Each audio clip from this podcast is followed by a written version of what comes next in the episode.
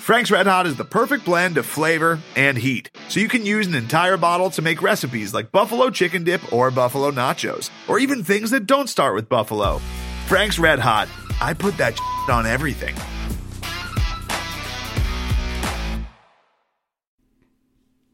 Craig.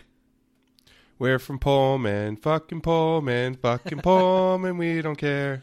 Yeah. We'd rather be from Pullman than we're purple anywhere. Fuck yeah. I don't know if that's what they sang after. I don't know if that end part is right, but I just decided to add that one. in. Ah. Lots of profanity right off the top because this is a day that demands happy profanity, Craig. Yep. And uh, I, I did. Uh, if, for those that didn't see uh, Theo Lawson's tweet after that's apparently a well with freaking instead of fucking, although they probably say fucking in the locker room. Um, um, freaking Pullman. Uh, although um, there might be a few guys on the team that don't like to drop them f bombs, but um, Jeff Pollard. yeah, hey, I I didn't say that. Um, It's okay, Jeff. We love you. uh, yeah, especially after this game. Hell yeah. Um, But uh, yeah, so that's apparently a chant that uh, Smith said he got from. Uh, I mean, it's it's not a. He said he got it from a, a trailer. It's a it's an old soccer chant. Like Yeah. it's, uh, but and I always like to get some soccer chants in Hell there. yeah! Like you So, spend yeah. you spend any time around soccer at all, you'll hear you'll you'll hear teams supporter sections sing that song, some Mm-hmm. variation of it. So Yeah, Yeah. that Sounders have their own. But Yeah. so yeah, when I when I saw that, I was like, I about fell over just in love because I was like, oh, that's so great, and you could sing that at like any game, like any Oh, yeah. just what like I'm like, yeah, it's perfect. It's way more singable than back home too. Oh yeah, I mean, soccer chants are great for Yes, just they- chanting because it takes you three seconds to learn the song because you're just That's repeating right. the same thing over and over again. That's right. Usually But- about two more times than it probably should be repeated. Exactly. and something that I probably should repeat, as I do at the start of every episode, is this Yes. is podcast versus everyone. Goddamn right it is. I am Craig Powers. With me is Jeff Newser. Jeff, Yes. I know you just got back from um, coaching fourth graders. Yeah. Yeah, my uh, Um, my my Were you uh, victorious? my elation over beating the Huskies has been tempered by our uh, blowing a four point halftime lead to a team that hadn't won a game all year. Man. Clearly, the coach is shitty. Yep. we were joking Hopkins off air though. shitty. Like, yeah, Mike Hopkins. We were joking off air. I was like, "Yeah, okay," and then I was kind of like, "Actually, that's pretty good comp because I also have nobody who can dribble the ball. I have no point guard." Oh, my kids are trying so hard, but man, it is really, really fucking hard to win games when nobody can dribble. What's a what's a turnover percentage in a in a Oh, fourth dear grader God. game? Like Oh, fifty percent. Uh, it's probably a tick below that, but it's it's is probably in the thirty to forty percent range. It's uh, yeah, it's a lot. You gotta do your lot. advanced stats on the fourth graders. Oh Come on, guys! Our offensive Yeah. efficiency is just Yeah, hoop math. here. Yeah, if, if if there was a hoop math, you'd be looking at like the close range shots, and it'd be like ten percent. You know, like that's that's our problem. It's like it just you know we we the thing we are the best at is getting good open looks near the basket, and then the thing we are the second best at is missing those open looks. Ah, we yeah. are so good at that.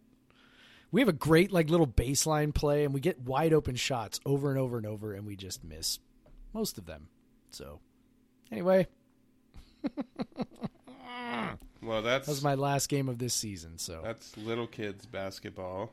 how about big kids basketball? Yeah, though. So uh, our uh, Washington State Cougars uh, defeated the Washington Huskies on Sunday Yes, afternoon. Uh, Hell yeah! another game where uh, WSU honored someone. They're now two and zero this season. When uh, someone's uh, name or number gets hung in the rafters, and this time it was George Raveling. So it was cool that they could uh, put on a show again for a guest.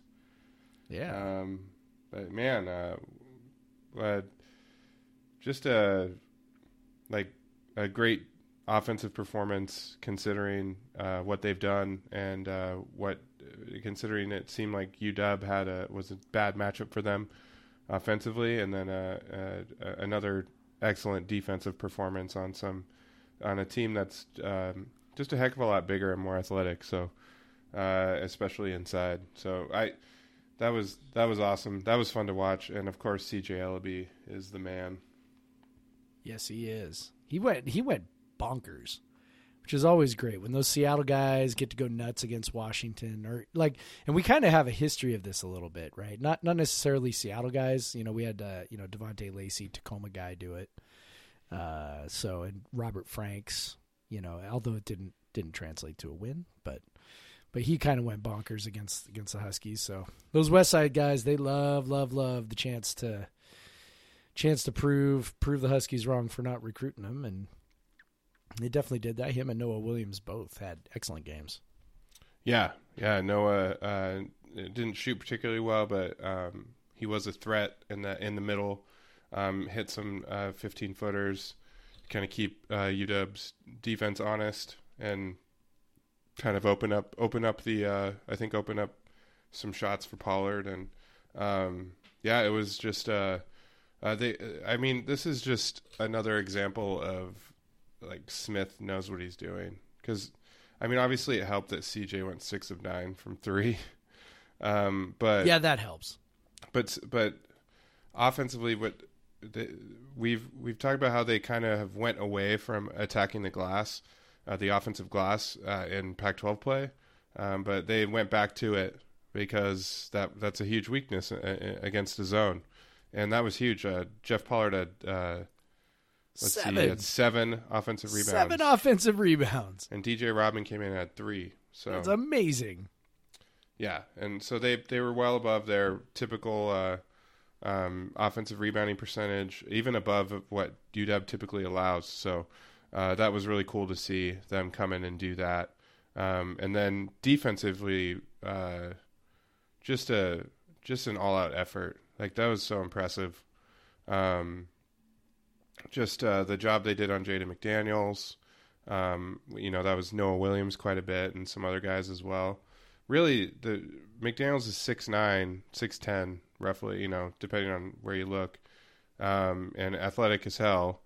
And obviously he's struggled um, a bit this season, and but he's still the type of guy that can that you've seen struggle and then play WSU and just via athleticism, um, you know, kind of do well anyway. And he shot pretty well, but they also forced him into five turnovers, which was pretty awesome. Um, they definitely had him frustrated. Drew some uh, drew some charges, uh, stripped him a few times, and uh, um, and yeah, and and then you got to talk. I'll let you talk about the uh, the interior defense on Stewart, which was just phenomenal. That that was really a guy that I thought that was going to tear the Cougs up. Well, the last time we saw a guy with those kinds of physical tools, um, well, obviously, you know Zeke Nnaji, we we saw last weekend. He didn't really have a great game, um, and so it seems like maybe they've kind of figured out a way to. Yeah, before it, that, it was the. Uh, the guy from USC. Yeah, so that's the point. I'm. I, yeah, that was the point I was kind of building towards because I was like, okay, so they had the game against USC where I mean, basically they just got annihilated, right? Um, and he just you know constantly put the ball on the floor, was constantly putting our less athletic bigs in in positions where uh, they had no, you know, no real shot at at at defending. Um, and then, you know, last weekend, obviously they had a pretty good game plan for Nnaji, and you know, eventually they it was the you know the stretch center who ended up killing them, right? Um, and so in this game, you know, they one thing that's amazing, and, and look, you know, I'm not a coach. I mean, I, I think i am sure I've said that plenty of times before, but um, you know, I'm not a coach, so I don't always know exactly how they accomplish what they're accomplishing, but I can I can see what they're doing, at least see see the outcome, right? And what I saw repeatedly was just a, a, total inability for Washington to get the ball to Stewart in places where he could really do damage. Um, one of the things that was super obvious was as soon as he caught the ball, they were running a double team at him. Um, and you know, and I was surprised that they never that that Washington never really adjusted to that. Um, I was surprised that they never really, you know, tried to get it in a spot where, you know, the double team couldn't come quite so easily or get it, you know, get the ball to him in a spot where he could kind of put it on the floor and maybe take a couple dribbles to the basket. Um, and, and, you know, I don't watch a ton of Washington, so I'm not even, be honest, I'm not even totally positive how much of that's in his game, but you know, he certainly looks athletic enough that, that he could put the ball on the floor twice, you know, with two dribbles. Yeah. Um, and, and he just didn't. Re- they just didn't do that. And and so I guess the thing that was most sort of startling to me was that, you know, whatever game plan Washington State came out with, uh, UW just never really adjusted. They never. They didn't seem to have a counter at all for. Uh, you know the the defensive setup that was trying to keep. I mean, it was clearly, clearly, clearly geared towards making sure Stewart wasn't the guy that beat them, and you know they they played you know we played Pollard most of the game. Uh, you know there was uh, plenty of Markovetskyy in there for stretches. Um, you know two guys that theoretically Stewart should really be able to manhandle with uh, maybe a quick move or a quick drop step, and and he just didn't. I mean, I, I, you know how many points did he finish with? Thirteen, something like that. Eleven. Right? Yeah. Uh, Eleven. Okay, so he finished with eleven. Two of those, or two two buckets. So four of those points were off uh, poor defense on inbounds plays. So that means he scored seven points off basically, you know, run of play type, you know, buckets.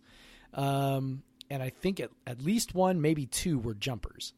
So it was just like, I, I mean, he just never, ever, ever got to a, like the kinds of spots where he just destroys people.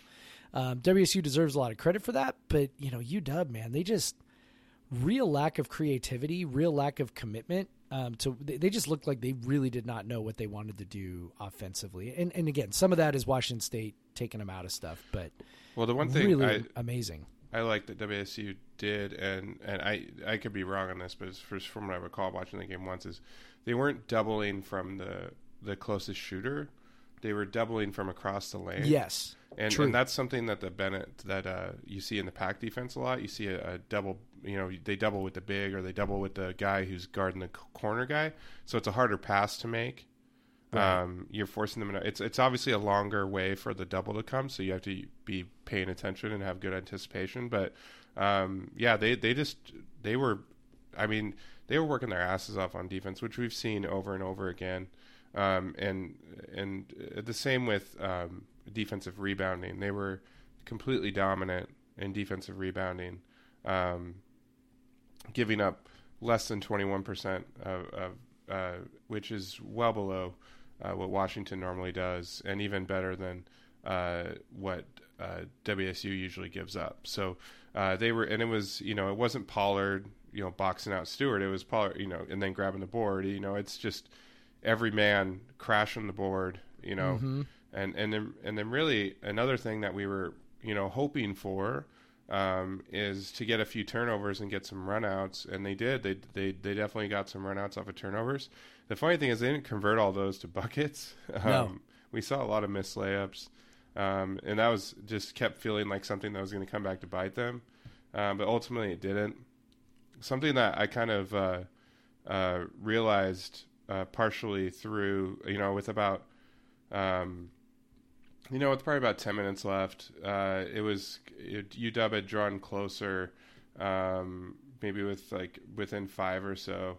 Um, but I just thought, you know what, like UW has it, recently just faltered down the stretch over and over again. Yep. And WSU at home, at least, has just um, pulled away from teams, uh, or and and just close, or you know, in the in, against UCLA, you know, close out. And um, I mean, obviously Arizona State accepted there, but like they've they've done this before, where they've just pulled away from a team down the stretch, and uh, they did that. You know, that it obviously hitting free throws was huge. They were already in the double bonus really early.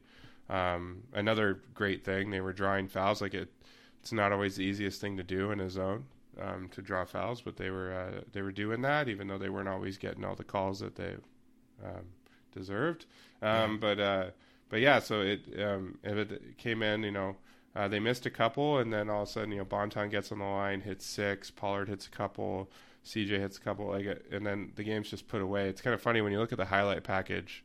Like the last bucket is like a CJ bucket to put them up like like six or something, and then it just skips to the end. And like they had scored like 14 more points, but it's because most of them were were just uh, free throws, and they just closed out with free throws at the end. And that was good to see. And then obviously with the defense, they totally locked UW down in the last you know three minutes or so. Just gave them nothing except you know they got one uh, meaningless bucket with like a dunk with like 30 seconds left, but other than that, just completely locked them down. And um, yeah, just it's it's fun to you know beat UW uh, when they they're coming off this. I mean, obviously a lot of teams have been beating them, but uh, most of their ga- games have been uh, really close losses. But um, to beat them by double digits with their five star recruits and you know uh, featured NBA draft picks next year, uh, you know potential lottery picks, it, it's just it was so satisfying. Like Yeah. just to be like like you know what we just got this like bunch of dudes and CJ Elleby. we got Noah Williams, who you guys didn't, you know, who's going to go to Buffalo. You guys were going to let go to Buffalo, um, and he came to us, and he obviously was he was very clearly hyped to play, and he was chatting. Um, I, him and him and McDaniel's and CJ all played on the same AAU Rotary team. Yep. So you know that they know each other, and you know that they know each other's games really well. oh hell yeah! Um, and And you know was- they love beating each other. Absolutely, and so it was just fun to watch them have so much fun with it, and and to watch CJ just uh, go off, uh, much like Bonton did against Oregon State. Um, and Bonton is a guy from the Portland area, Yep. um, so uh, you know it's just it's fun to see them go off like that. Yeah, it's you know Washington. It, it, I think sort of an underrated aspect of of this, pro, you know, this fall from grace that they've had.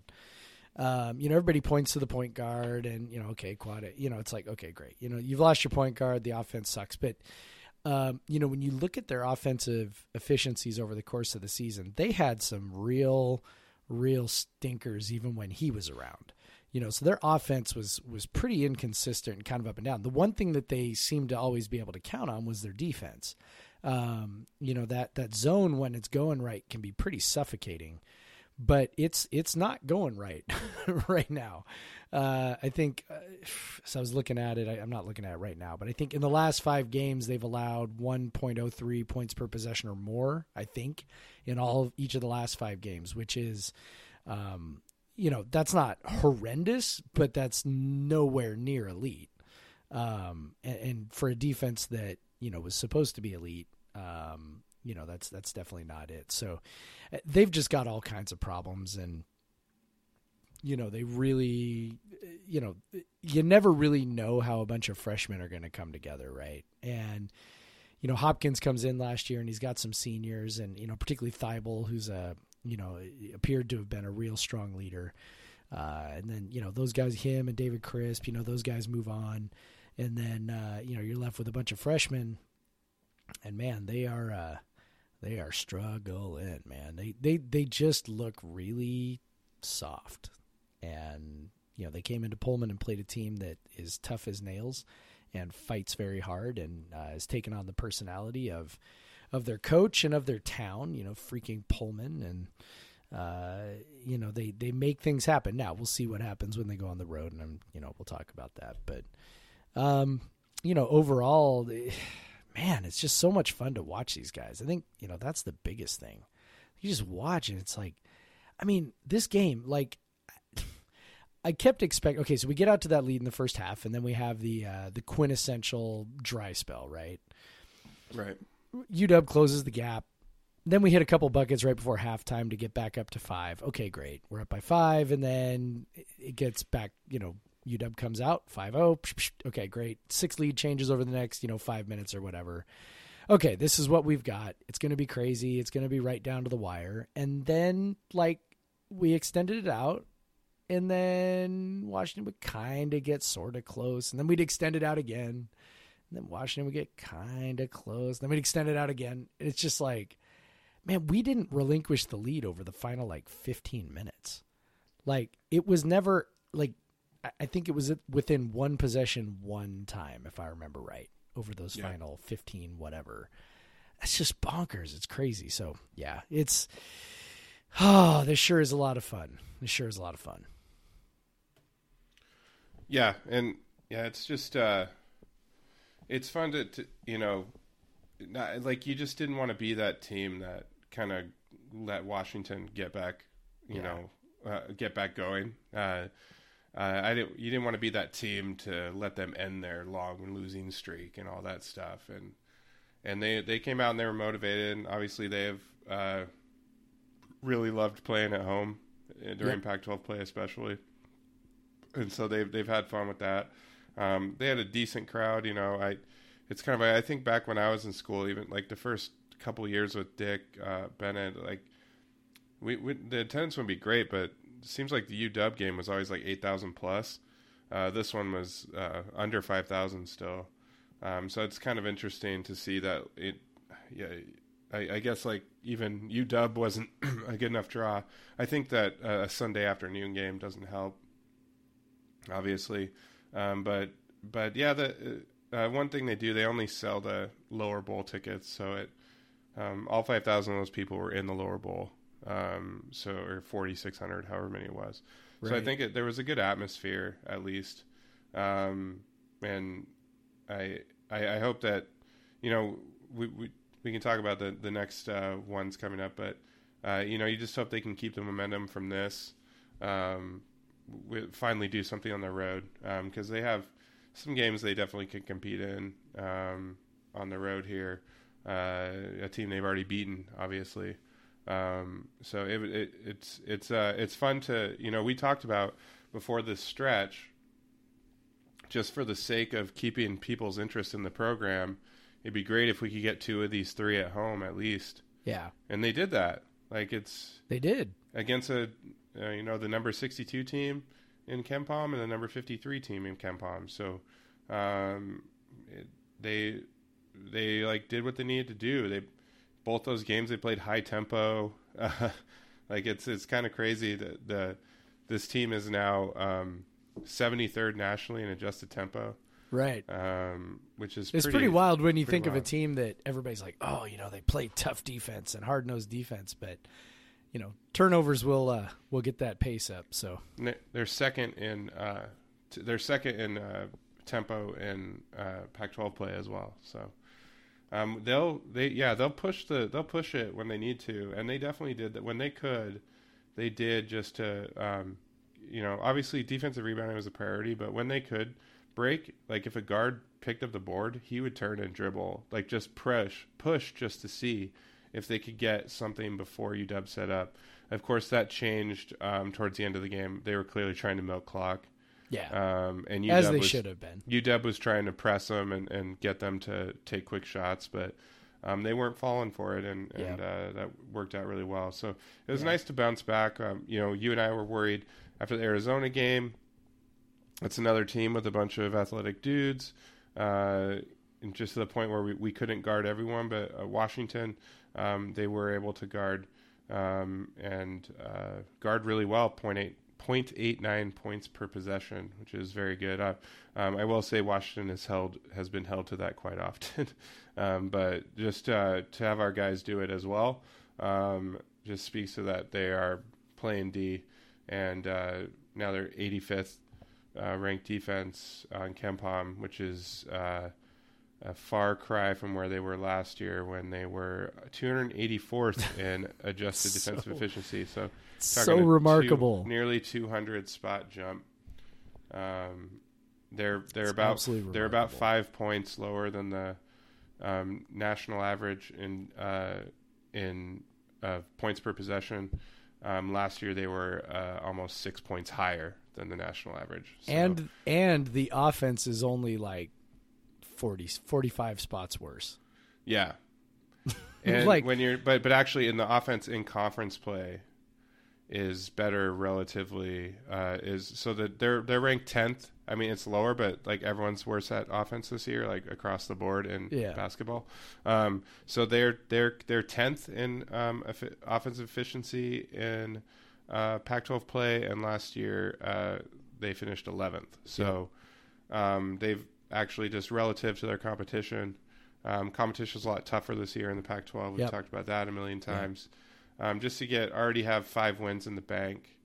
Um, I mean, if they if they can get another three or four somehow, like I, Kyle Smith has to be considered and possibly just has to be the Pac-12 Coach of the Year. I don't know how many more wins it would take, but this is like when you're looking at they haven't won more than 14 games or they haven't they haven't won 14 games in uh, what was it since 2012 I think, um, and th- just to take the roster that he had and had to turn over um, to uh, if you just look at the the Peter KenPom rankings, like to go from uh, 200, 207th, now they're sitting at 124. Um, when you're looking at the adjusted efficiency margin, um, they are um, average per 100 uh, possessions efficiency, um, 4.65 more points than an average opponent. Um, last year, they were at uh, negative 3.79. So that you're talking about like over 100 possessions against an average team. This team is roughly eight. They're more than eight points better Right. than last year. Right. Like that's an insane amount of improvement yep. in in one season. Well, and what's And- remarkable about it is with pretty much a turned over roster, right? Like, it's not even that, you know, he took the same guys. Now, it would be really, really, really impressive if it was the same guys, but there's also an impressive element to it of, you know, really throwing together a roster, essentially. yeah, and, and losing losing the the team's best player. Yeah. Like, You lose the Uh, team's best player, you get a bunch of other dudes to transfer. Uh, you know, and so you just go, well, okay, great. And then he brings in, you know, he brings in Bonton and Miller and Williams and Shed and Cannon and Markovetskyy and Rapp and Rodman and, and James. James. Yeah. So it's like it's like oh, you know, like he brought in like eight guys, and most of those guys are playing. Two of the guys that were grad transfers who were supposed to be heavy contributors have been injured. Like it's crazy. It's absolutely bonkers. I mean, you've got right now. You know, we we haven't talked about this, but Kunc didn't play on Sunday. We can only assume he's injured. I know he's had like a foot thing. So Yeah. that's a guy who was starting early in the year. He's injured right now. Like, like it's in like I like I, I I want to try to not just be like Kyle Smith is a god, but it's like you know, it's it's awfully hard to get away from that. He's like I mean, they've they've been decimated by injuries. It's been nuts. Now, granted, they haven't had to deal with an injury to like say CJ Elleby, which would be a di- you know a different deal altogether. Or or even I would even say, and I know people are still, you know, Isaac Bonton is still everybody's favorite whipping boy, but um, you know, losing him would be also a major, major, major injury. So we haven't had like that kind of an injury, but man, when you're talking about, you know, Shed and Cannon and uh and James and then Tony Miller being out and now Kunc being it's just like my God. And they just you know, the true freshmen, these guys that nobody else wanted, more or less. I mean Noah Williams, yes, but Buffalo, right? I mean No Buffalo's one an- else in the Power Five. Yeah, or, I mean, you Buffalo's a nice- six. Buffalo's a nice mid major. It's not to totally rip on Buffalo, but that's a that's a nice mid major. That's not like a power five school. You know, so you know, you take that true freshman, you take another true freshman of uh, you know, Rodman, who's a guy who, you know, committed late. Uh, you know, you take Markovetskyy, who's a seven footer who, you know, apparently no you know, nobody else necessarily wanted, you know, and how many seven footers go uncommitted for that long, right? Like even internationally. And so it's just you know, Smith brought these guys together and he's built them into something that were these guys who you know, even like Markovetskyy earlier in the year, we're like, ay, ay, ay, you know, I don't know if that dude can play at all until next year. And he's even turned into a useful, a really useful piece. Like, and Rodman, defensively. yeah, and like just just by being, and I'm sure this is the message from Smith, but it's like just be big, right? Like just be big, move your feet, be big, pull down rebounds, and when he pulls down rebounds, he really, really pulls down rebounds. You know, at seven foot one or whatever he is. You know, when he catches that ball above his head, I mean, nobody else is getting it. Um, you know, he's just turned these guys into useful pieces. DJ Rodman, you know, is like basically a three and D guy right now.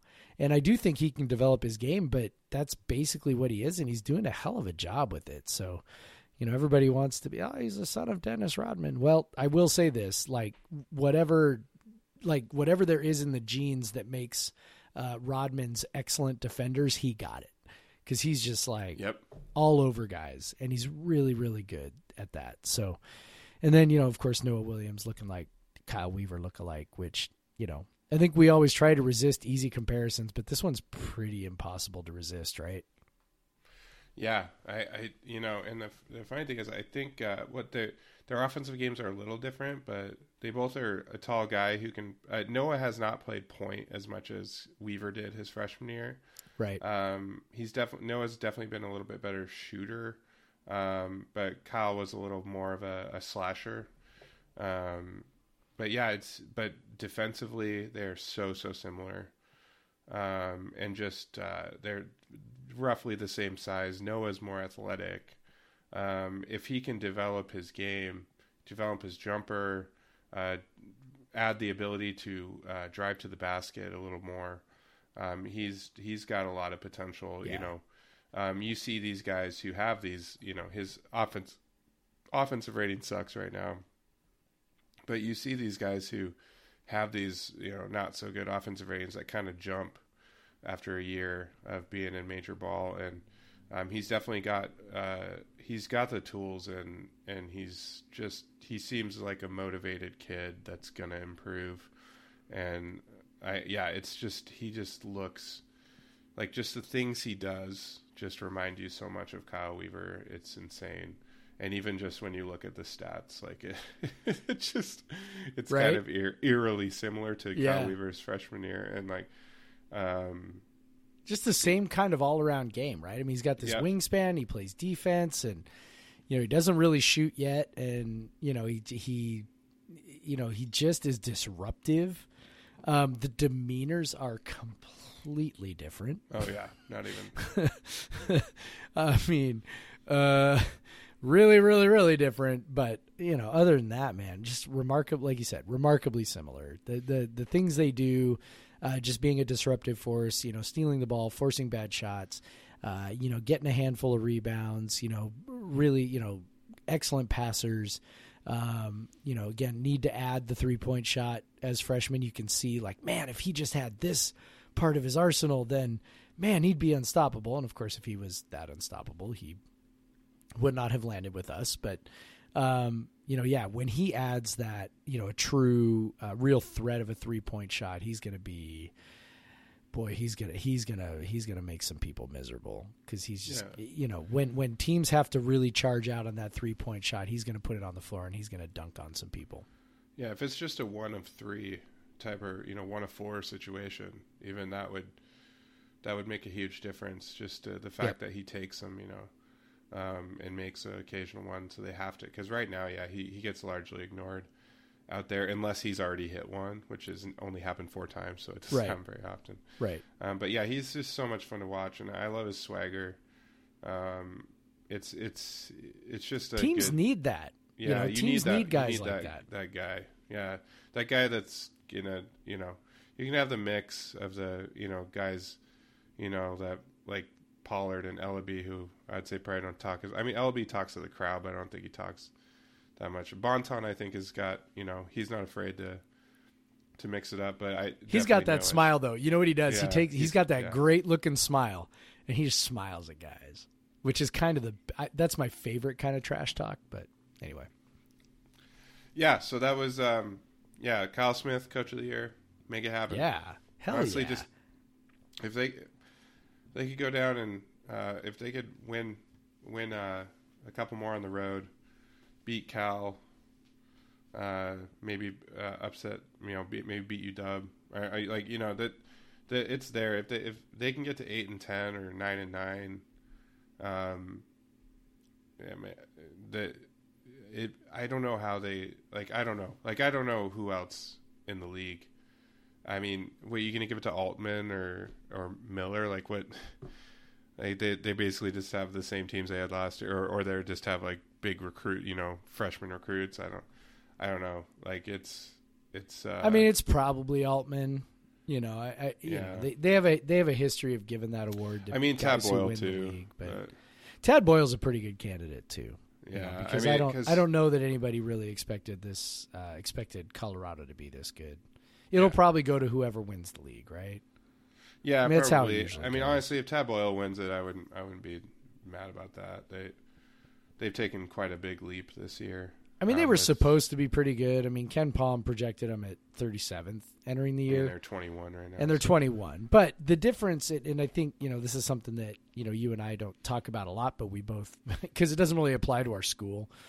Uh, but we we both understand that like the difference of you know 20 spots or 15 spots from 37 to 21 is actually a pretty big difference versus 15 spots from you know 140 to 125 right. like the the spread and efficiency margin you know bunches up as you get farther down um, and so up up towards the top you know kind of the to move from that 37 to 21 range is actually that's actually a pretty big deal and, and a pretty good move so Let's put some numbers on it. So, um, Colorado to go from 37 St. Mary's to Colorado 21. That's 3.21 points. per Like if 100 you go- If you go, so WSU started at one. What did they start? 163. One- I, I was going to say like 165 something like that 164 they started at. Um, so WSU's at plus 4.65. The 164 team is at. Well, Jeff, you just you're uh am I wrong yeah. am I well, this is more, but it's more slots as well. that's true it is it's But like it's- 40 it's- it's, it's- like 40 spots though Yeah, so what yeah. what So would what would 140 be okay, 140 is yeah 2.42. So yeah, it's a smaller gap. It's a half the gap. Right. So half the So- gap to move up 14 spots from 140 to 1 or 16 spots from 140 to 124 versus moving up 16 spots from 37 to 21 for Colorado is half it's it's twice the margin. We just totally confused everybody, but whatever. Yeah, whatever. The whole Um, point is the whole point is it's harder to move from 37 to 21 than it is to move from So what we're saying is 124. Tad Boyle for yeah, Pac-12 Coach of the Year. and I would, you know, I wouldn't argue with that. I mean, that's, you know, again, I, I- you know, it's going to come down to who wins the league, but, um, you know, Kyle Smith would have a real, you know, a real, real uh, claim on that. Again, not just not just because, you know, we were supposed to be bad and we are, you know, much less bad than we were expected to be, but I think, you know, when you take into context all of the injuries, right? The roster turnover. So he puts together this roster, and guys that were supposed to be contributors, you know, ended up not contributing. Um, you know, dudes who, uh, you know, were true freshmen who weren't really on anybody's radar coming in and, and playing really well. I mean, I just, I, I don't know how you look at this league and go, yeah, somebody else did a better coaching job than Kyle Smith. Like, I, like, I know that coach of the year is, you know, sort of a season achievement award for the person who wins the league for the most part. Same with player of the year and, you know, whatever. But, um, I don't know how you look at what Kyle Smith has done and say, "Oh yeah, this other guy did a better coaching job." Like I just Right. can't. I can't imagine anybody making a case. So, you know, a few people have said Mark Fox, um, and, and that's true. I mean, you know, Cal was in a, uh, you know, Cal was in perhaps a more sorry state uh, than we were, but um, I, I will say that Cal has not dealt, or you know, Mark Fox has not dealt with the kind of challenges that Kyle Smith has had to deal with. So, I'll just leave it at that. Yeah, and uh, Cal started the season at 179, and they're currently at 176. Yep. Yep. They do have four Pac 12 wins, which, you know, I think, I guess people are measuring the same way we are, right? Where we're going, we got five Pac 12 wins, right? So, you know, Cal is, Cal, Cal's better than, than I think, you know, you and I thought they would be. But, you know, Yeah, again, they, you know, Mark Fox has not dealt with what, what we've dealt with. So, yeah. So Helps- get out of here, Mark Fox. You're That's not in this conversation. nah. Nah. Retread. All right, you going to take a break and then Yeah. talk about next week. Let's do it. Week. Let's do it.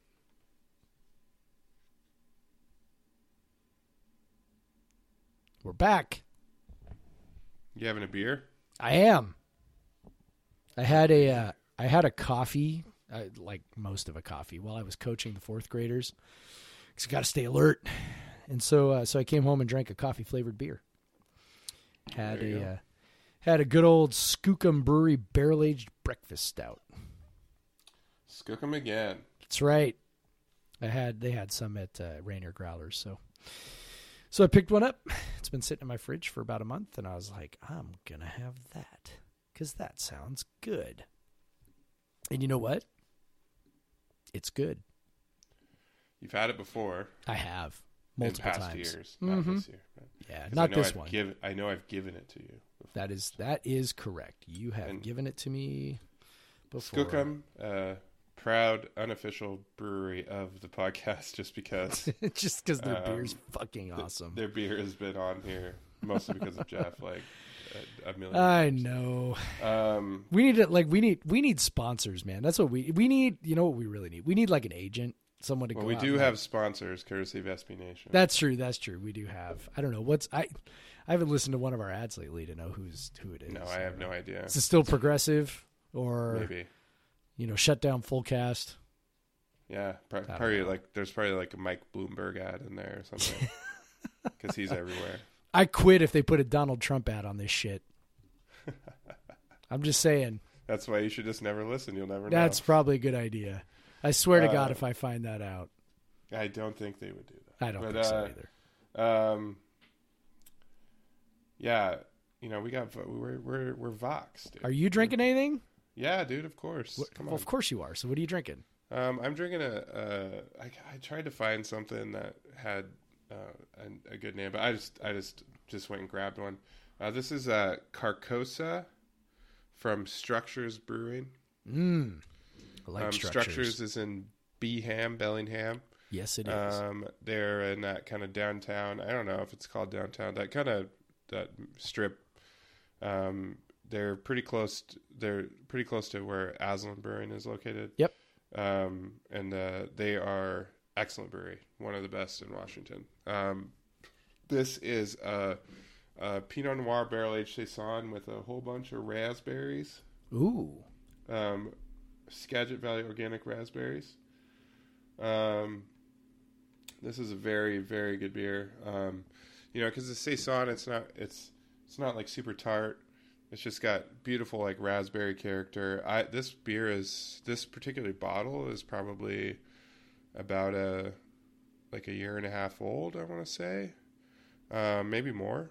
Um, and actually, it's better than I remember. Um, the raspberries kind of gave it this this kind of uh, it, when it was fresh, the raspberries gave it this kind of like uh, latex smell. Um, but now it doesn't have that. It's just got a real nice raspberry smell still, even though it's this old, and, and it's just a beautiful drinker. Um, I'm glad I grabbed it. I've had the bottle just sitting there for a long time.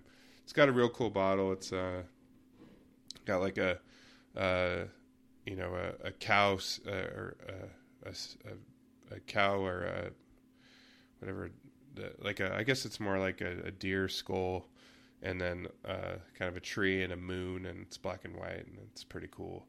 Um, but yeah, I, I looked up what Carcosa is. It's some it's some uh, literature thing. I don't know some reference to some story. I should Um, probably know that. no, I don't. I don't think it's that. Uh, Are you sure? I'm the English teacher. I know, but I don't think you teach whatever that I- story sure- was, I'm which I already I forgot don't. about. I'm sure. Um, but yeah, it's very good. Highly recommend Structures. I've been to their brewery before. It's a real small brewery, but uh, they make a lot of great stuff. Um, they have a a barrel club that I decided not to join because it's kind of expensive, but um, I've heard their barrel aged stuff is killing it and awesome. Um, yeah, uh, I know people that drive up from like Tacoma to get Structures special IPA releases and stuff. So uh, people are pretty hyped about them. If they were in Seattle, they'd probably be like crazy hyped. Yeah. Um, but yeah, they, they're a very good brewery. Highly recommend if you're ever up north. Um, and, you know, maybe driving to Canada, you need to stop over in Bellingham or something. Um, actually, Bellingham's just a great place if you want to just go uh, do a little beer tourism. There's a whole bunch of good breweries there. Um, yeah, so that is uh, Carcosa from Structures. I am enjoying that right now. Uh, I also have a Holy Mountain Three Fates Pilsner to uh, get me home after that. Um, yeah, so that's beer, man. Uh, now we got road basketball, which sometimes causes me to drink. womp womp. womp womp. Uh, do you feel like it might be different this time? No, I'm just I'm not gonna fall into that trap, dude. Look at so we beat UCLA, we go on the road, lose to Cal, True. and then get just destroyed by, by Stanford. Um, who's Stanford? Who may be a little bit easier come next time we play them. By without, the way, uh, sadly, De yeah, Silva, yeah. Um, who is Poor the guy, guy. that shredded us? But we'll get to that next week. poor Uh, guy. um, but yeah, so obviously WSU's already beaten UCLA, but you know, OT wins at home don't necessarily translate to wins on the road. No, especially not when uh, UCLA has risen like uh, forty spots or so in the last like three weeks in Yeah. So Chris, Chris Like Smith, they like they have turned it on in the last Yeah. month. well, they always have good players. Yep. It's just- And they've got a Um, good coach now. Mick Cronin's a good coach. Like Yeah. he was not an inspired hire, um, but sometimes you know you don't you don't get the inspired hire, but you get the like a guy who can actually like you know do the job. And uh, Cronin has obviously figured something out with him. you know, they're not even playing great D. It's just well, they I did. mean, I mean, in their last okay, lately. I guess that's yeah, I was going to say in their last four games, uh, Arizona State was was the outlier, but they held Arizona to 52 points in 61 possessions. They held Utah to 57 points in 65, and Colorado, which is the number one offense in the in the conference in conference play, to 68 points in 65 possessions. So, yeah, they've they've they have clearly clearly figured some outside of two performances, Oregon and Arizona State shredded them. But the rest of them, they're either right around 1.0 points per possession or well below it. So, yeah, they're they they have clearly figured something out defensively um, since losing to us and then losing subsequently to USC and Stanford. So, And it, there was a, a guy who wasn't playing all that well before WSU, but actually gave us quite a bit of trouble, and that's Yep. Chris Smith, Yep. who's really risen to be their best player and really one of the best players in the conference. Um, he's playing really, really well. yeah, Um, he is. Uh, he's taken a lot more shots in conference play. He's he's just become their focal point, and he really wasn't before. I remember previewing them. He was, you know, he was a guy that you could see with that had potential because of his size, his athleticism. Um, but he really he played really well against WSU, um, and then you know had 22 on 13 shot or 14 shots. So um, he gave us a lot of trouble, and I fully expect him to do that again because he's actually just kind of continued that um, throughout the rest of conference play. Because obviously we were the second, you know, his second game of conference play, so he's really Yeah. turned it on. Um, so yeah, they've uh, they've got their, you know, they've got their scorer, and now they've they're playing defense, and they're definitely a tougher out than they were. But you, the same could probably be said for us as well. Yep. Honestly, um, uh, WSU's, you know, we've got a couple guys back. Um, you probably see Tony Miller and, and Marvin Cannon get a few more minutes, especially on a, on a road trip. Um, so, and I, I feel I feel like actually like Miller did pretty well against UCLA that weekend, and Yep. and so there uh, it, maybe he'll get some more run. Um, but yeah, it's they're they're but yeah again they've they've played good defense, and uh, WSU has I for whatever reason uh, been horrible defensively on the road um, in Pac-12 play. Um, probably just period, but um, yeah, they've really struggled. I don't know what it is. Uh, uh, I, I've seen, uh, I think KenPom right that it's not necessarily the the home road splits aren't really predictive, but at some point you just got to be like, maybe they just love that home cooking and they play a little harder on defense. But because like when you look at um, their, uh, you know, most of their all their worst uh, defensive performances um, have come on the road in the you know their last uh, their last uh, four road games. I do feel like some of that is explainable to some degree. So so okay, so let me try to be like, hey, this is this could be better. Um okay, so giving up, you know, 1.05 to Cal is not the end of the world. Like that's not horrendous, you know. Um giving up 1.27 to Stanford is really, really bad. But at that point, Stanford was maybe the best team in the league. At that point, maybe at least playing like it. So you know, you go on the on the road, and again, they they were just, you know, I think Stanford was a really just exceptionally bad matchup for us. Um, you know, just very like like the kind of defense that gives us a huge amount of problem, right? Like not all that different from say Arizona, which obviously gave us huge problems as well. So, you know, on the one hand, I think okay, so Stanford, you know, is sort of explainable. Um, and then Colorado, okay, the number one offense in the league and in league play, you know, getting shredded by them, no shame there. And then you get shredded by Utah, which, I mean, whatever. It's, you know, we, we talked ad nauseum about that, right? Where, uh, you know, playing the mountain road trip is a disaster for most people. So, um, so I don't know. I mean, maybe maybe that's all explainable, and maybe playing it, you know Pauley will not be as crazy as we think. Um, you know, I don't know, and and I feel like you know I feel like this team is better now than it was a month ago. Um, you know, certainly they're getting contributions from freshmen who are playing better than they were a month ago.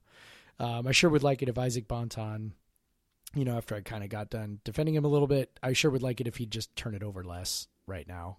Um, that's that's sort of yeah. He's really ticked that up lately. He, oh man, and the funny thing was like he wasn't turning it over at all early in the season, but like as we sort of figured out, that was because he was just shooting every time he touched the ball. so it's it's hard to turn the ball over if you're never passing it. Um, and so now that he's really functioning as as the team's primary point guard, because that was you know early in the year the the setup was that he was really the the two guard um, and that Shed was going to be your your point guard, and that Bonton was going to be the you know kind of the primary backup. Um, you know, now that he's your primary point guard, you know he's he's making some questionable passes. He's he's he is an excellent passer. Um, he he can make some really really nice passes. He made a really nice uh, wraparound yeah. in the lane pass to yep. Markovetskyy that Markovetskyy couldn't handle. Yeah, which counted uh, as a turnover for Bonton, but still, yeah. it's it's yeah, if he could just get a little more under control with the passing, just a little bit, like maybe not forcing the issue quite as much, um, you know, and stay away from that kind of trouble, um, you know, I'd, I'd, I'd, feel a lot better. So I don't know. I mean, I, I, you know, as fans, we can talk ourselves into anything, right? And and I feel like I can talk myself into okay, you know, there's reasons for all this other stuff. I mean, the the one to Cal is the one that's you know 1.05 isn't, you know, again the end of the world, but is also like I mean, that's you know, Cal's pretty bad. that's that's not good. Um, the rest of them, I think I can I can explain to some degree. So I don't know. I'm really I'm really curious. I'm not gonna be able to watch any of them. Like I'll be on an airplane when uh, when we're playing UCLA, but um, you know, I think uh, I'll I'll be disappointed if I get on the ground and find out that it wasn't at least a, a competitive game.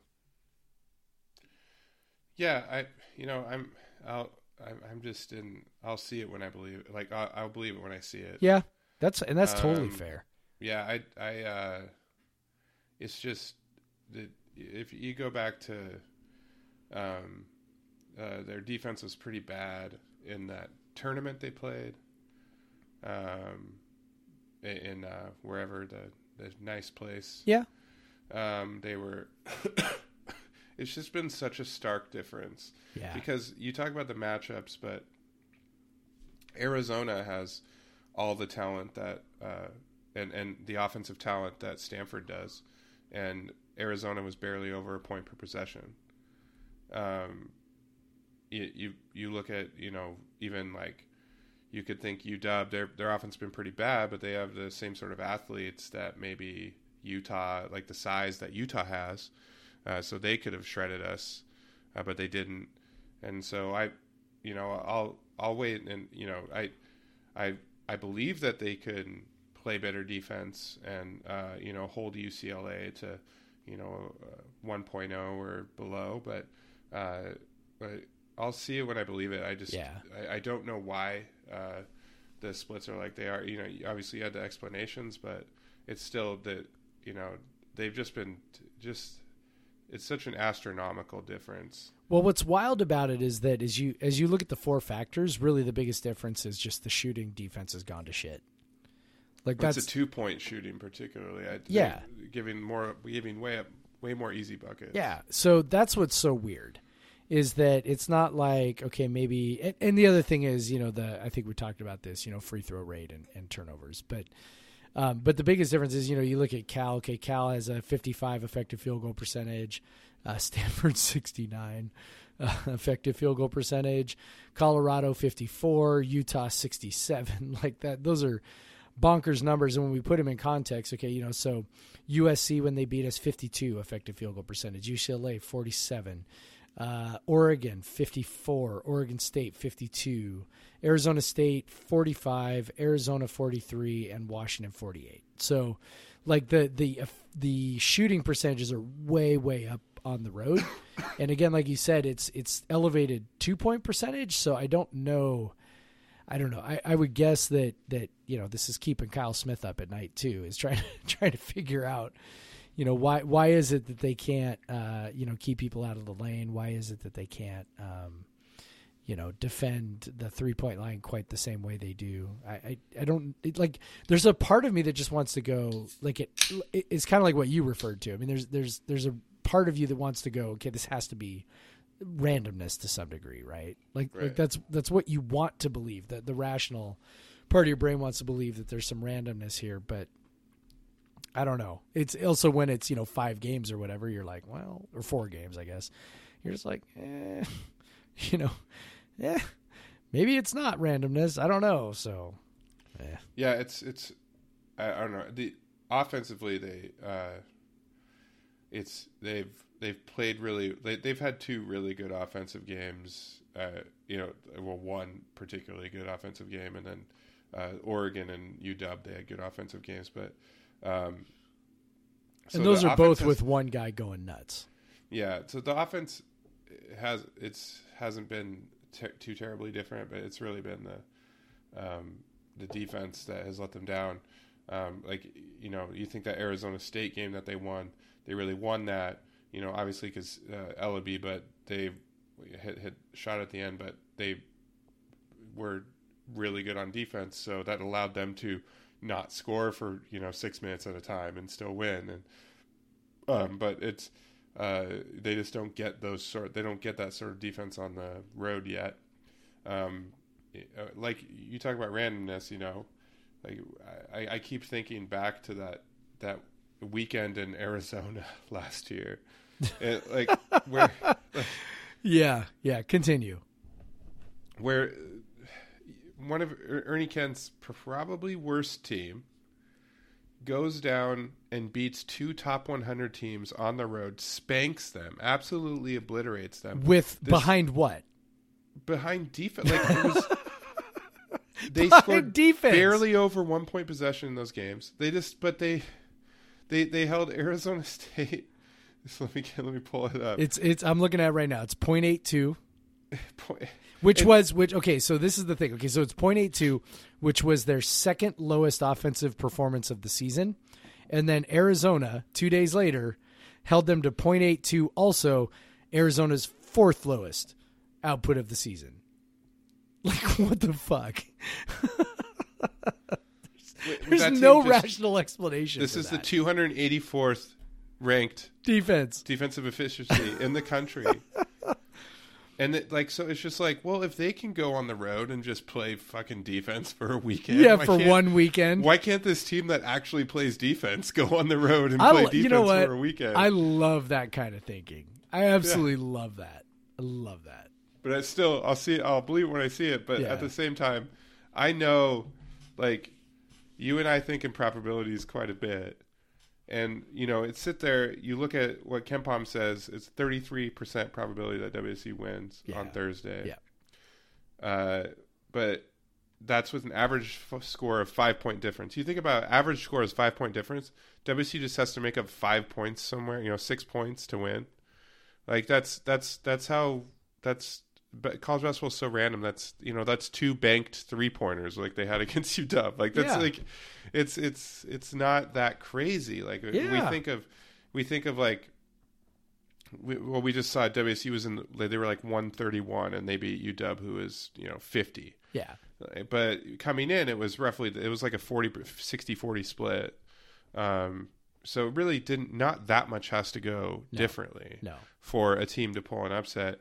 Um, so not that much has to go differently for WSU to, you know, number 124 WSU to beat number 103 UCLA on the road. Um, it is more likely that UCLA wins based on you know KenPom's Yeah, it's two to one. It's two to one, but like. Uh, that's not that crazy in sports. Like a thirty-three percent not at all. chance win team win, No, wins all the all. time, and, Yeah. and uh, yeah, but so it's uh, I mean they win thirty-three percent of the time, which is like fairly often. Um, One out of three. One out of three is not. There's. It's funny. Certain situations, people would think one out of three is not so bad. Um, and certain situations, they would think that was terrible. So, if someone said like you were going to do something, uh, do some sort of uh, a stunt, and they said you had a 33% chance of dying, would you do it? Yeah, I mean probably. No. I no, I don't so, think so. In that in that situation, in that situation, you don't think 30 it 33% sounds like a lot. But people look at like something like a political election, Yeah. or look at something like a basketball game, and they go thirty three percent. Oh, they're never going to win. Like, never that's gonna ridiculous. win. Yeah.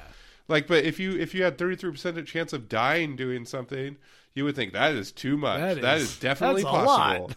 So this is definitely possible, um, based on Ken I love numbers. that. And- I've I've never I've never heard probabilities described that way. I love that. Yeah, That's- that's that was my my one year of grad school. That's a and, great uh, example. Statistics uh, got you. Well, and here's another way to think of it. If you add up the probability of UCLA and USC, we have a 55% chance of coming away with one win. So, yeah, there you go. and I yeah. So let's let's talk about USC a little bit. yeah, I don't feel um, I don't feel good about that one. I don't feel good about that one. Obviously, I, I have, there's no reason for me to think we suddenly. I mean, But well, USC's not that good. they and they've definitely not been good lately. No. Um, Close losses though. Close losses to Arizona State, close loss to Arizona. that's true. So But that was on the road. and both so- on the road. But yeah, they, I don't know. They, got smoked uh, at home by Colorado, but Yeah, you know, and they barely beat really- Utah. Yeah, I mean Colorado's really really good. So Colorado's really really good, and then sometimes not good. Like I don't know. that's yeah. I mean that's true, but Uh, but they but they're I don't know, they're man. Double OT really, loss really to. Oregon, Yeah, single on the road. possession. Yeah, I mean, so yeah, yeah. but these yeah they've uh they And just got a bad absolutely matchup. whooped by UW. Uh, that was a different time in the world. yeah, The I'm, the first game against WSU, WSU really had a shot. They Yeah. could not, but they literally could not hit a shot. Yep. Like they just couldn't Like, make a totally basket. agree. Um, and it wasn't that USC was forcing them like into too many tough shots. They like you know you had that was the game when Elleby went three of twenty two or whatever. Yep. So this is like if Elleby goes, you know, seven of twenty two, they win that game. You know, there's a good chance they win that game because a few of those are threes. You know, so it's like uh, it. They definitely like just I. They're definitely better offensively than they were in at at that point. They're better offensively now. Obviously, CJ is cooking. Bonton's playing better offensively. I know he didn't have a great offensive game, but he really has been a lot better Yeah. um, in Pac-12 play offensively. I mean, he was until CJ kind of uh, rose up, rose up the last few games. Uh, Bonton had been our best offensive player in Pac- in conference play, um, but uh, but yeah, but I you know they they played overall really good defense against USC the first time, but still you know, Okongwu they had no answer for him right. uh, and UCLA, USC remembers. Of course, we remember that. Um, probably. We were talking about. We never saw Stewart put it on the floor. Okongwu definitely can do yes, that. Yes, he can. Um, No doubt. Eh, Here's the thing, though, that I'm really, really curious to see. Okay, so we spent, you know, however many minutes earlier in the show, uh, talk, you know, just effusively praising Kyle Smith, right? And okay, Kyle Smith, coach of the year, he's amazing, all this stuff. Okay, so this week commences the second time around against all these teams. the, for the first, yeah, the first time they played a team Right. a second time. Yeah. And so, if we think Kyle Smith is really that great, then I mean, isn't there on some level some expectation that okay, you know, they're going to come out in this game with a better idea, with a better plan, with a with a way to take away whatever it is that the other team wants to do, um, better than what you know they did the first time. And I think you know, I, I don't know. Like, I mean, maybe not. I mean, maybe he's, you know, I mean, maybe that's overstating his ability.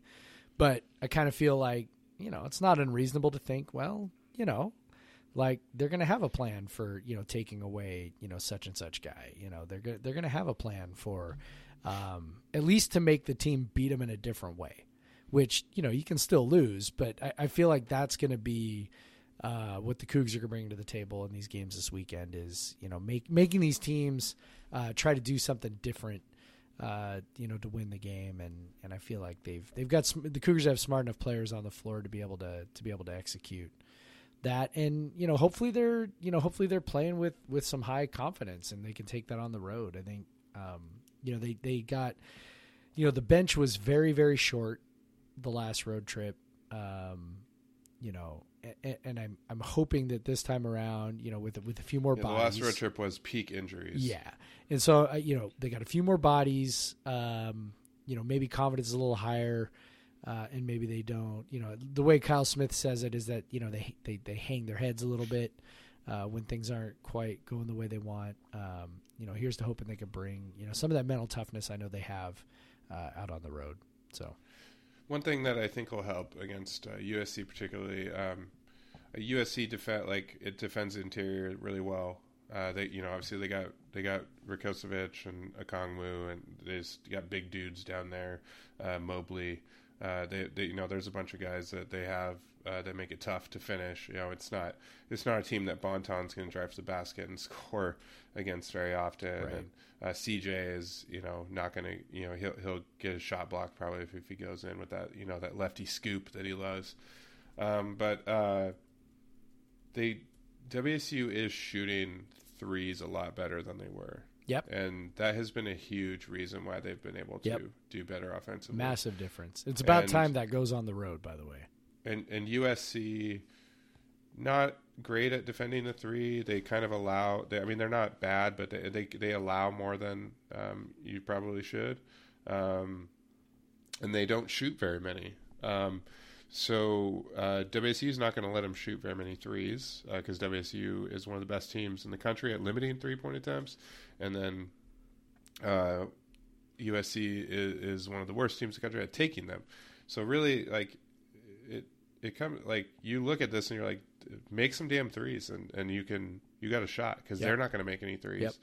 You- can make up so much ground. Like we, we saw Ernie's teams occasionally beat like a team because they Right. just made like a thousand threes. Yep. Like and of course they never had that philosophy on defense, but whatever.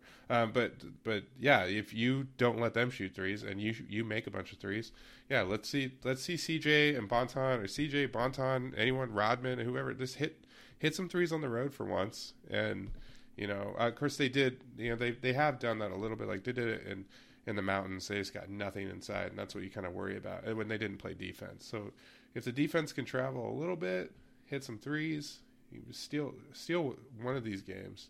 Like that would be just great. Like just to get that first road win. You know, obviously I think UCLA is a better shot, but um, USC is not unbeatable no, and uh, I, I think you know it'd be great if they could get one of these, get that first road win of the year. You know, get to six and seven or so um, with uh, with a, a two more home games left, uh, um, two more winnable home games coming right after that. Because really, they I, it's kind of a it's kind of a silly. Uh, you know, you know, arbit- It's not. I, it's not necessarily arbitrary, but it'd be really cool if they could uh, finish with a winning record like that. would- I, I, know they want to do that. Like, and, and I think it'd just be fun to see that yeah, happen with all the all the, the terrible basketball that we have seen for many years. So, Yep. one hundred percent. so yeah, and to do that in the regular season, you need to win at least two more uh, conference games, and getting one this weekend would really help. Yep, no doubt. And if this if this team could somehow get to, you know, seven Pac-12 wins, eight Pac-12 wins, I mean that's like, it's you know it's reminiscent of Dick Bennett's first season, right? Where you Yep. know he shows up and all of a sudden you're like, holy shit, they won seven Pac-12 games. That's incredible. You know, They won they won eight actually. did they win eight? Yeah. Well, I shortchanged him. Anyway, I remember it was very impressive, and uh, it was like, where did Oh, that? sorry, come I, I looked at I, I looked at the wrong team. They won seven. right? Okay, Yeah, Well, that's yeah. The, I, I I, clicked on USC that year. Actually, that was weird. I was like USC won eight. questioning, Um, my- questioning they won. Well, I myself mean- there for a sec. No, I, I, I, I had thought seven forever too, and I clicked and I saw eight, but I was looking at the wrong team, so that's why. Um, but yeah, they won seven. I just remember that Yeah. because uh, back then only eight teams went to the Pac-10 tournament, and so it was the first time in the new version of the Pac-10 tournament that Yeah. WSU made it. It was such a big deal. I remember. Yep. Um, I remember just them having this. I remember the last game of the season, just have it like after they nearly beat Stanford. Um, they should have beat Stanford.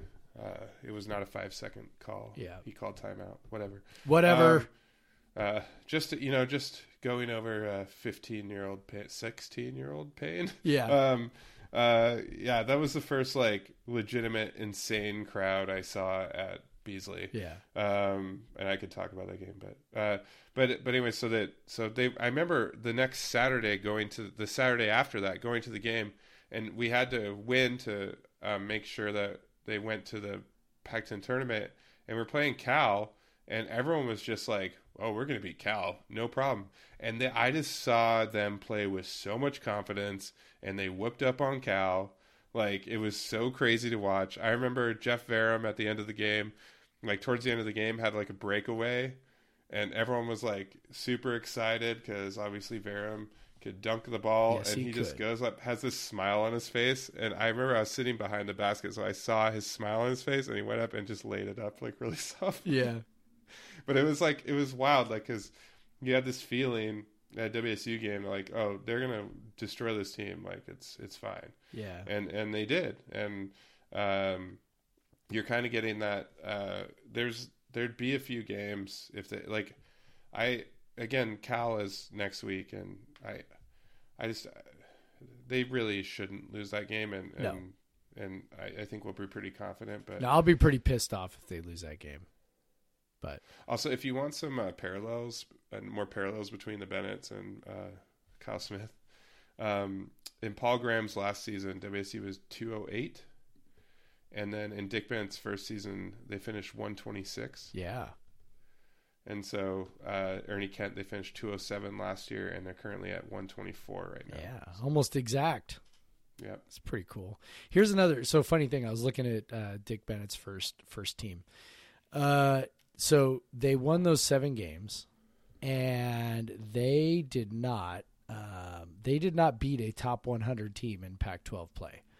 Now, part of the reason for that at all the entire season either. Yeah. So yeah, yeah, yeah. The whole season, they did not have a top 100 win all season, and as we as we were talking about earlier today, WSU already has four of those this season.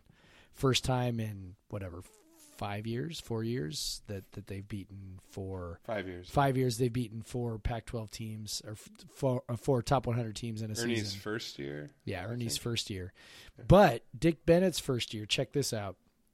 The Pac 10 was the ninth ranked conference in KenPom that year. real bad That's insanely bad for a Power Five.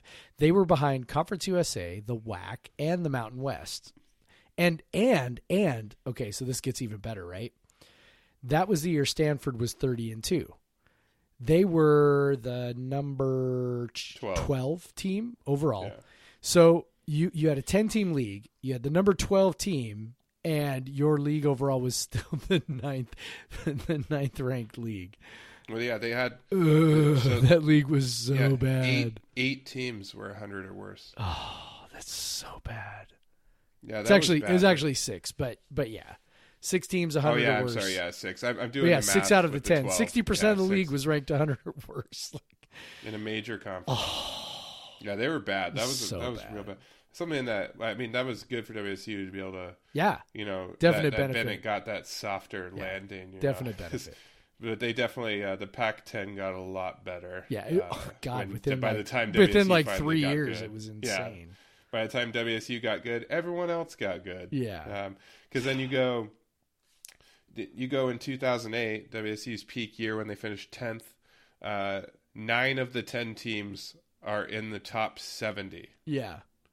Like the And, hardest and then you have. Oregon State, who is just a free win for everyone. Yeah. But But other than two wins for everyone. But, yeah. but yeah, nine of the top ten teams are in the top seventy, and then in Dick's for and we're talking this year is quite a bit different as well. We've talked about this a lot, but um, Pac-10 the average uh, uh, uh, uh, efficiency adjusted efficiency margin average per team is uh, 11.34 points per 100 possessions. Uh, last year it was at they were the seventh conference. This year they're the fourth. Uh, last year was at 7.48 uh, points. So um, just overall, the average per team is you know four points better uh, per 100 possessions against a, an average team. So it's quite a, a lot tougher conference. So uh, to be able to um, win more games, I I think before the uh, season or before the the conference play started, you and I were kind of trying to hedge quite a bit. Um, I, I probably I wouldn't have put him at five five and six right now. No. Uh, no, uh, heck no. and uh, just trying to hedge like oh this conference pretty tough this year but um, they've really obviously at home where they've won all five of those all five of those wins at home they've been able to scrape and and uh, it's just been really impressive and fun and um, I, that's why I just hope they can keep it going get at least a win this weekend just keep that fun going Yeah. I'd, I'd like to see them take it on the road, as we talked about. yeah take it on the road like Rage Against the Machine Hell yeah. Oh my God. Bro, we are going to Rage Against the Machine. oh yeah I set the timer for on my uh, on my calendar to One of my students tickets. came up to me and was like, Hey, did you hear Rage Against Machine's coming to Tacoma? I said, Yeah. He goes, Okay, good. And I was like, How'd you Also- how'd you know I listened to Rage Against the Machine? He goes, I don't know, you just have like this like this social justice vibe to you. And I'm like, Yeah, yeah. Also, do you do you, do you listen to Run the Jewels? I, I don't. I don't. Oh, you, I, they're they're they're pretty great as well. Okay. Um, I really like Run the Jewels. Yeah. So that concert, I even though I don't like arena concerts, Yeah. uh, And the Tacoma Dome is weird anyway. Like yeah, it's it's it's not the greatest place. concert venue, but I, I think I think once Key Arena gets Yeah. remodeled, a lot of these conferences will go back. I mean, Tacoma Dome isn't really good at anything, so just I don't know. I've never went to one of the monster truck rallies there. Yeah, really good at that. that's true. I've not been to that, but I've been to enough concerts there. I will say the Michael Bublé concert was pretty great. That that was that was cool. From Michael Bublé to Rage Against the Machine. Hell yeah! Also, the concert I went to there before Michael Bublé was uh, Garth Brooks. So, Garth Brooks to Michael Bublé to Rage Against the Machine. I have It seen fits. I have seen uh Korn there. Ooh, trying to remember who played with Korn. There was a another nu metal band. Limp Bizkit. It might no, I don't.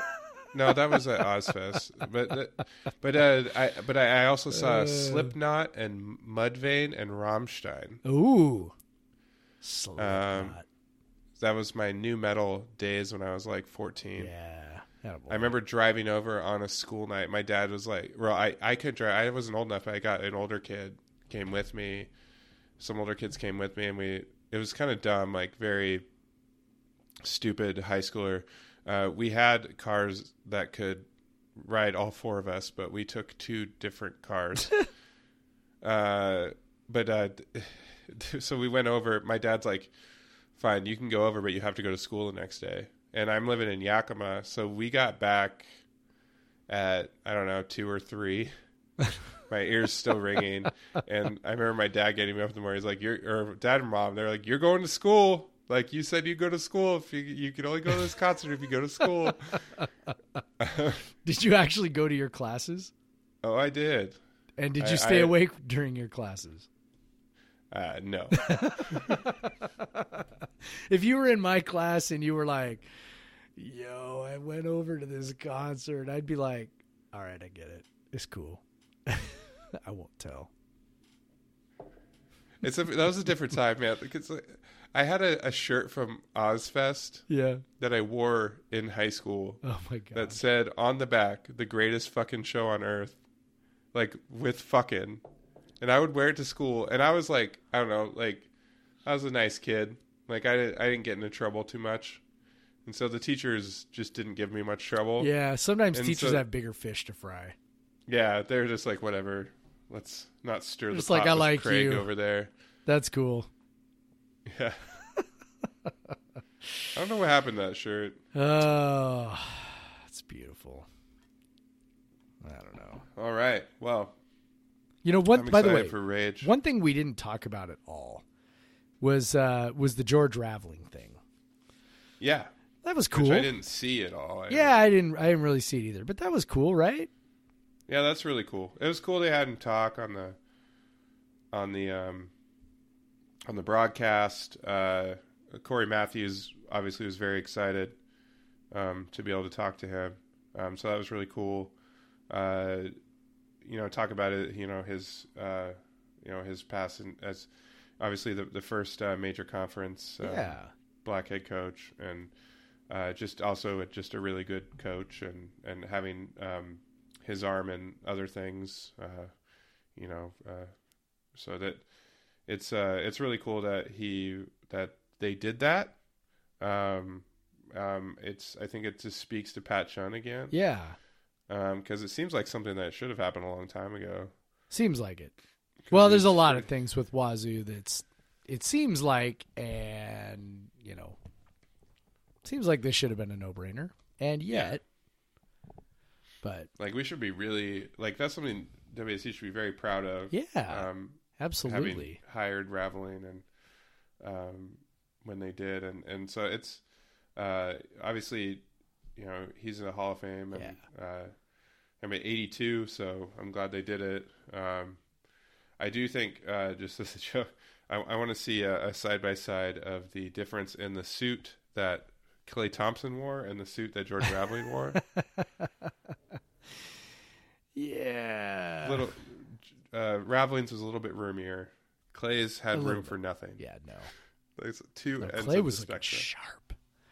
But uh, yeah, I, you know, it's funny. Um, so I came to Wazzu in 1995, um, and so obviously George Raveling was was not just like way before my time, but you know, also you know, I was, I was a Husky fan, but he was even he was there before I was even you know aware of, of anything. 72 to 83. Yeah, I mean 72 to 83. So, you know, by by 1983 I was I was 6 years old and definitely not paying attention to uh WSU basketball at that time.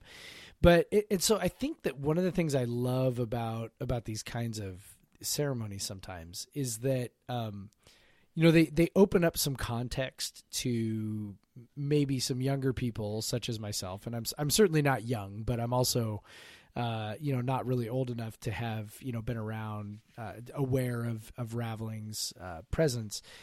And, you know, one of the things that sort of stood out to me was that I, I guess I never, I, guess I never realized how long he had been at Wazzu. Um, you know, 11, 11 seasons a long damn time. It's a really, you know, we look at, you know, Mike Leach, who was just here for eight years, right? And we're like, God, he was here for so long, you know. And you know, Mike Price, I think, uh, what was it with him? Fourteen years, right? Something like that. You know, so okay, so fourteen years. So so Raveling is like, you know, in you know, in between those two guys. And so to, you know, look at you know eleven years, like that's that's a long time. And I, guess I just I, I thought it, like somewhere in my brain I kind of felt like it was shorter than that. And to kind of see like how long he was there, um, and to have the success he did, where I think, uh, gosh, I think I saw in one of our comment threads he was something like sixty games over five hundred. You know, while he was there, two tournament appearances, um, 10 over 500 in conference. ten play, over which is- five hundred conference play. Um, you know, and and not only that, but coaching at a time when the tournament field was much smaller. So Yeah, and, until hit, maybe the end of his Yeah. uh, time at Washington State, it was basically you had to win. You had to beat. You had to beat UCLA yeah, for the top spot to get in the tournament. Yeah. And then, you know, the other thing that, you know, you talked about him being, you know, the first black coach, uh, you know, in the Pac 12 or Pac, Pac 8 or whatever it was, Pac 8, right, at the time. Um, you know, I think the thing that sort of stood out to me that, that I kind of had to, you know, get, get straight in my brain, you know, I, people of my age, I think, and, and I don't want to speak for everybody, but, but we kind of think of, okay, the 1960s were this very, you know, sort of, you know, civil rights decade, right? Um, and then the 70s were this different kind of decade with, you know, disco and, you know, whatever. Um, you know, so for him to start coaching though at, at, at Wazzu in 1972, I, I mean, that's, that's just, you know, that's only a few years after, you know, Martin Luther King was assassinated, you know, Robert Kennedy was assassinated.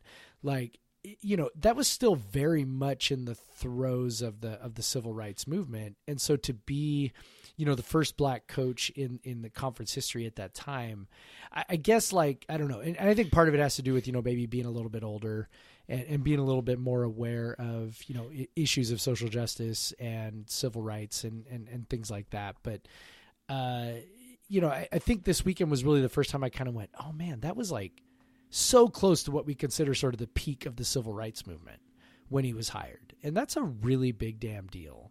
Um, and it was just something that made me really, really proud uh, to be a Coug. You know, I don't know how other people felt about it, but to just yeah. sort of have it hit me all at once, like he was here for a long time.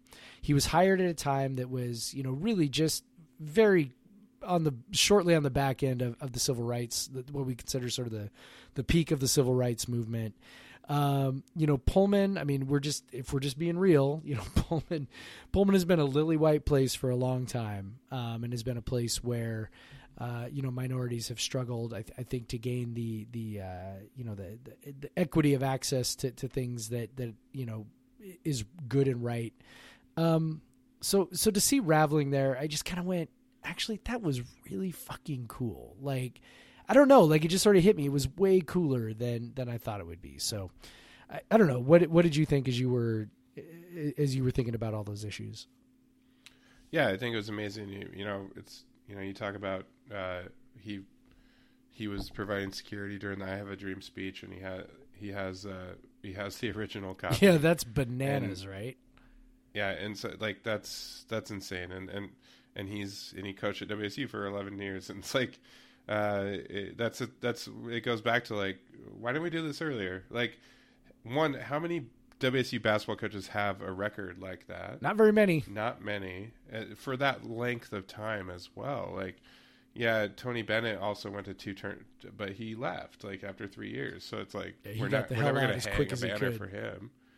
Um, but yeah, he he stayed here a long time. I remember I've seen many years, kind of the older Cougs and the that went to WSU in the late 70s, early 80s, talking about how Beasley was rocking back then, and and you know they had you know 10,000 plus crowds all the time, and it was loud and it was crazy and tough place to play.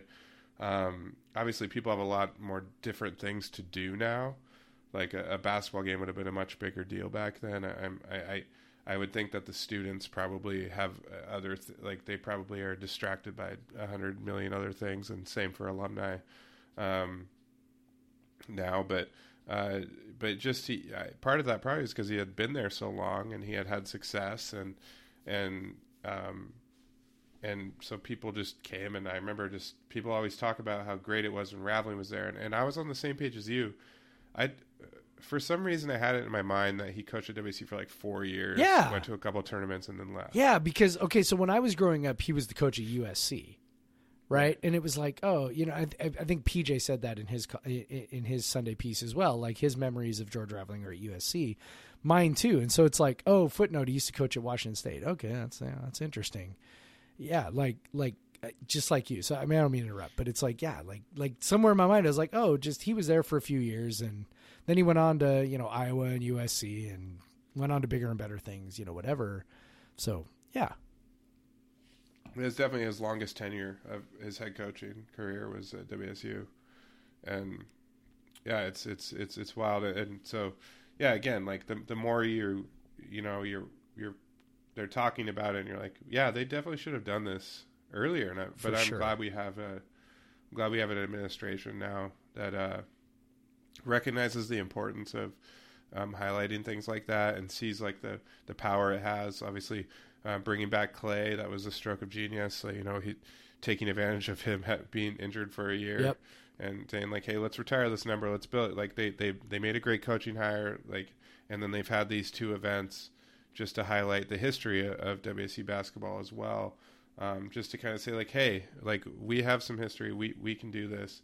Um, I think it's just been just in I don't know, like just Pat Chun is just uh, enormously impressive, like every at every turn, and um, I'm so glad that they did this. Uh, it's a really fun uh, and just uh, uh, yeah, it just informs us younger Cougs Yeah. ab- about um, an important part uh, of of WSU. Went back when it was it was probably even uh, even harder for a WSU team to win, Oh yeah. and um, no doubt. And harder to get into the tournament, right? I mean, they get to these two tournaments. I mean, when it was thirty, the two he got in was it was thirty two. 32 teams, you know, really, really different, and yet uh, tied for and first. won a tournament game. yeah, too. and tied for first in tournament appearances with Tony Bennett. Um, Yep. you know, among among coaches who coached for ten or more years, there's only four coaches who have coached for ten or more years. You know, Jack Friel had the highest winning percentage. Uh, Fred Bohler was next, and then there's Raveling. So, uh, higher winning percentage than Marv Harshman, quite a bit higher actually. So, Yeah. yeah, really cool, man. I yeah, I I'm glad I got to learn it's something cool, a little. like- I'm glad I got to learn a little more about it. I'm glad I got to figure out, um, got to got to appreciate, um, and, and like you know, like I said, the you know, kind of tying back into the Rage Against the Machine stuff. Um, you know, I was talking with that student. I just kind of said, you know, the older I get, the more I see the, the injustices around me, and I think you know, a lot of times it's the other way around for a lot of people Yeah, it typically is. Yeah. where it's like you know you're you're a teenager or a college student you're like oh there's so much injustice well you know i grew up i mean i didn't grow up privileged i grew up in what i would consider you know like kind of lower middle class but um, but i am a white male which means i have a certain level of privilege you know just built in. Um, and i had parents who were you know really committed to getting me to college. So i had that bit of privilege built in as well. yeah, that helps a lot. and so you know there was that piece. And so I, and i grew up like a lot of uh you know like a lot of middle class ish you know white guys where it's like oh i'm so i'm so smart and i'm such a you know i'm such a hard worker and i have earned all of this um you know and the older i've got and and particularly you know teaching i think opens your eyes to this you know quite a bit as you as you see a lot of the you know systemic injustices that uh you know result in a lack of equity uh, and access and things like that. Um, you know, the older I've gotten, the more I've just kind of looked around and went, "Oh my God, there's just so much. Like, there's just so so much, um, you know, that that's not right." And and I think it makes me appreciate more uh, the achievement of somebody like George Raveling, who um, you know really was was was a pioneer. And, and I think someone put in the comments, uh, someone who was you know a Coug at that time, um, kind of talked about how you know, if you go back and look at the old Chinooks, right, the yearbooks, um, you know, Yeah. you look in the athletic department and you look at what you just see white faces everywhere. Um, you know, mostly on, on most of the teams and the coaching staffs for sure. And, um, you know, so for Raveling to, to come in and, and do that and, you know, the, the, the idea was, you know, okay, so, you know, black coach isn't going to be able to recruit or, you know, whatever. And, um, you know, can't coach because, you know, black people are, are stupid. I mean, that, that was the idea, right? And um, for him to come in and just sort of blow all that out of the water, um, and again to be to be ours, uh, you know, again just just really really cool. And and he's pretty old, so I'm glad we got to do this, and, and I'm glad he got to do it at a game that was well attended because I think if they do this at I don't know next week against Cal or two weeks from now against Cal or whatever, um, you know, so you raise you raise into the banner in front of you know 1,500 people. I mean, I, I think doing it Yeah. at Washington was um, w- was really smart because you knew there was going to be you know pretty good attendance anyway, um, and so that you know allowed him to be properly appreciated, I think, and and for him to to be able to be a part of that, um, and for people to be able to show their appreciation and have his name hanging up there next to Klay Thompson's, and I, I- just you know it's very cool. It's very cool all around, and I don't know, man. I don't know what I'm going to do if our athletic department keeps doing stuff right. I'm going to start expecting it. I don't know. It's wild. Yeah, I'm bummed. I, if it was a Saturday game, I I think I probably would have went. Yeah. It was a Sunday. yeah, it made Sunday hard. games are tough, and I think, the you would've attendance would have been lot better. uh, I think the attendance would have been better if it had been a Saturday game, Yeah. but but it, it was pretty good. it was And still good. It's I about know. five thousand. Just uh, one last interesting like tidbit about uh, Raveling. Do you know who he, who who uh, he succeeded at Iowa Uh, no. when he left WSU? uh-uh. Lute Olson. Oh, I did know that. I So didn't that even was think about Olson's that. last job before yeah, Arizona. yeah, before he went to Arizona. Yeah, yeah. Yeah, Ah, pretty that's wild. that's pretty. That's, that's that's a couple pretty good coaches, right in a row. Yeah, and he took him to a couple tournaments and went to USC and Yeah. a couple tournaments there too. How about that? Good coach, man. Go Cougs. Go Cougs. All right. People should subscribe. They should rate us Yep. whenever they Do all can. that. Share it with your friends. I'm sure they'll appreciate you sharing it with them. Yeah. Send us an email if you want. Yeah. Uh, podcast versus everyone at gmail.com. You have any questions, comments, Yeah. complaints? It'd be cool to get some questions. Yeah, if you leave a review, uh, like actually leave a review, don't just like rate us and then leave a review. That's fun. Yeah. If we get more, We I'll like start those. reading them. We like I mean, we have quite a few, but we have a lot of ratings, but not so many reviews. Yeah. Um, so if you actually review, it's more fun, I agree. more fun for us, and then people can read it and say, "Oh, people, that what are they saying about it?" Because almost everyone has a good star rating. yeah. Um, so that, Well, because, you know, fun. if you listen to the podcast, you probably like it, right? yeah, But uh, we do we do have a few that uh, don't. it's true. Sorry, not sorry. but yeah, all right. All right. Go Cougs, right, Craig. so- yeah, go Cougs, Jeff.